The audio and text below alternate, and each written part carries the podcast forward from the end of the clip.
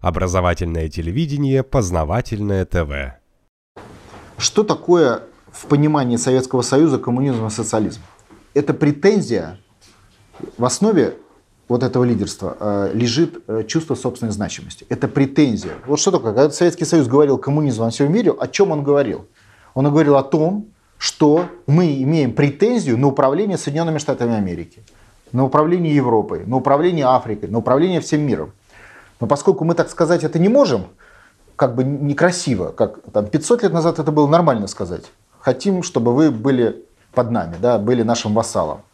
А сейчас вроде не, некрасиво это сказать. Поэтому Советский Союз говорил, коммунизм во всем мире, имея в виду доминирование над другими странами через вот эту э, формулу идеологическую.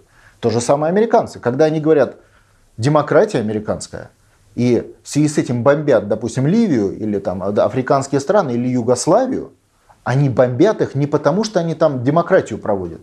Они под словом демократия реализуют чувство своего лидерства в мире. То есть они ре реализуют позицию метрополии, которая других подавляет. Советский Союз в силу этой специфики не ставил задачу сбора денег, но ставил задачу чувства собственной значимости, то есть доминирования, однозначно. То есть когда он управлял Польшей, Чехословакией, он управлял их с позиции хозяина, начальника. Другое дело, что он не ставил задачу вот грабить их, как эту задачу ставят американцы. Но это уже дело метрополии. Некоторые ставят такие задачи, некоторые не ставят. Евгений Алексеевич, получается, что между Соединенными Штатами Америки и Советским Союзом, да, как получается, вы ставите знак равно. Я ставлю знак равно между каждым человеком. Если вы лично конкурируете с другим человеком, то вы равны в своей конкурентной борьбе. Любая нация, она... я не считаю, что американцы являются исчестием зла. Потому что исчестием зла это уже политические процессы их к этому могут привести. Как они привели, допустим, немецкий народ, который создал нацизм как исчестие зла. Да? Но создавание, создание этих процессов – это форма конкурентной борьбы наций. И, и в этом случае любая страна, любая нация одинаковая. Все хотят быть лучше других. Все хотят доминировать над другими в рамках конкурентной борьбы. А как вы думаете? Я говорю не какую-то новость? Я говорю о чем? Что мотивация одинаковая.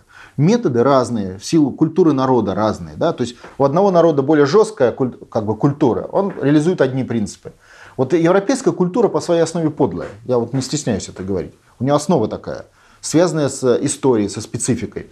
На территории России менее подлая культура. Это, кстати, отражено и в духовной сфере, и в, э, в сфере э, там, церковной, и со всех, во всех отнош, отношениях. Но это уже методы. А суть одинаковая, что две собачки конкурируют между собой за, не, даже не за еду, а за чувство собственной значимости по отношению что нации, что люди. А методы бывают разные, они связаны с культурными особенностями. Здесь я согласен. И американцы, как наиболее молодая нация, склонны к детским вещам. А, а дет, детские вещи это, это жестокость. И в этом плане, конечно, жесто... методы конкуренции американцев более жестокие, чем методы конкуренции, в котором там, действовал Советский Союз, до этого Российская империя. Вот с этим я согласен. Но то, что это мотивация абсолютно одинаковая, это тоже факт. На этой планете все нации хотят быть главными. А если кто не хотел быть главным, тот исчез 500 лет назад. Потому что если вы не... В чем логика конкурентной борьбы? Если вы не хотите конкурент... конкурировать, вас съедят. Потому что ваш конкурент продолжает хотеть конкурировать, просто вас уничтожает. Вот и все. Поэтому те, кто отказался от логики конкурентной борьбы по каким-то причинам, те просто исчезли. Их, они растворились в других народах и нациях. Вот и все. За, за свою историю. Понимаете, да? Все здесь просто. И в этом плане методы Советского Союза конкурентные тоже были нелегкие. Не, да? Посмотрите, например, такой метод конкурентной борьбы, как интернационал.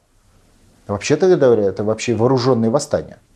То есть государство создало, вот американцы создали госдепартамент для восстания на других территориях и борьбы, а Советский Союз создал интернационал.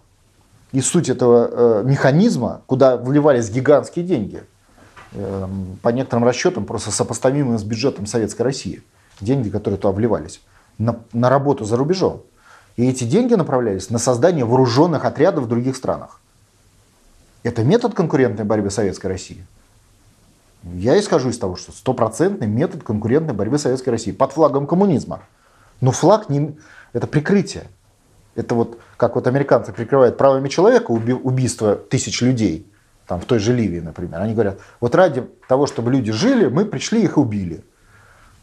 Интересная логика. Но они вот так вот прикрываются. А пропаганда на их стороне, она это рассказывает, эти сказки. Познавательная точка ТВ. Много интересного.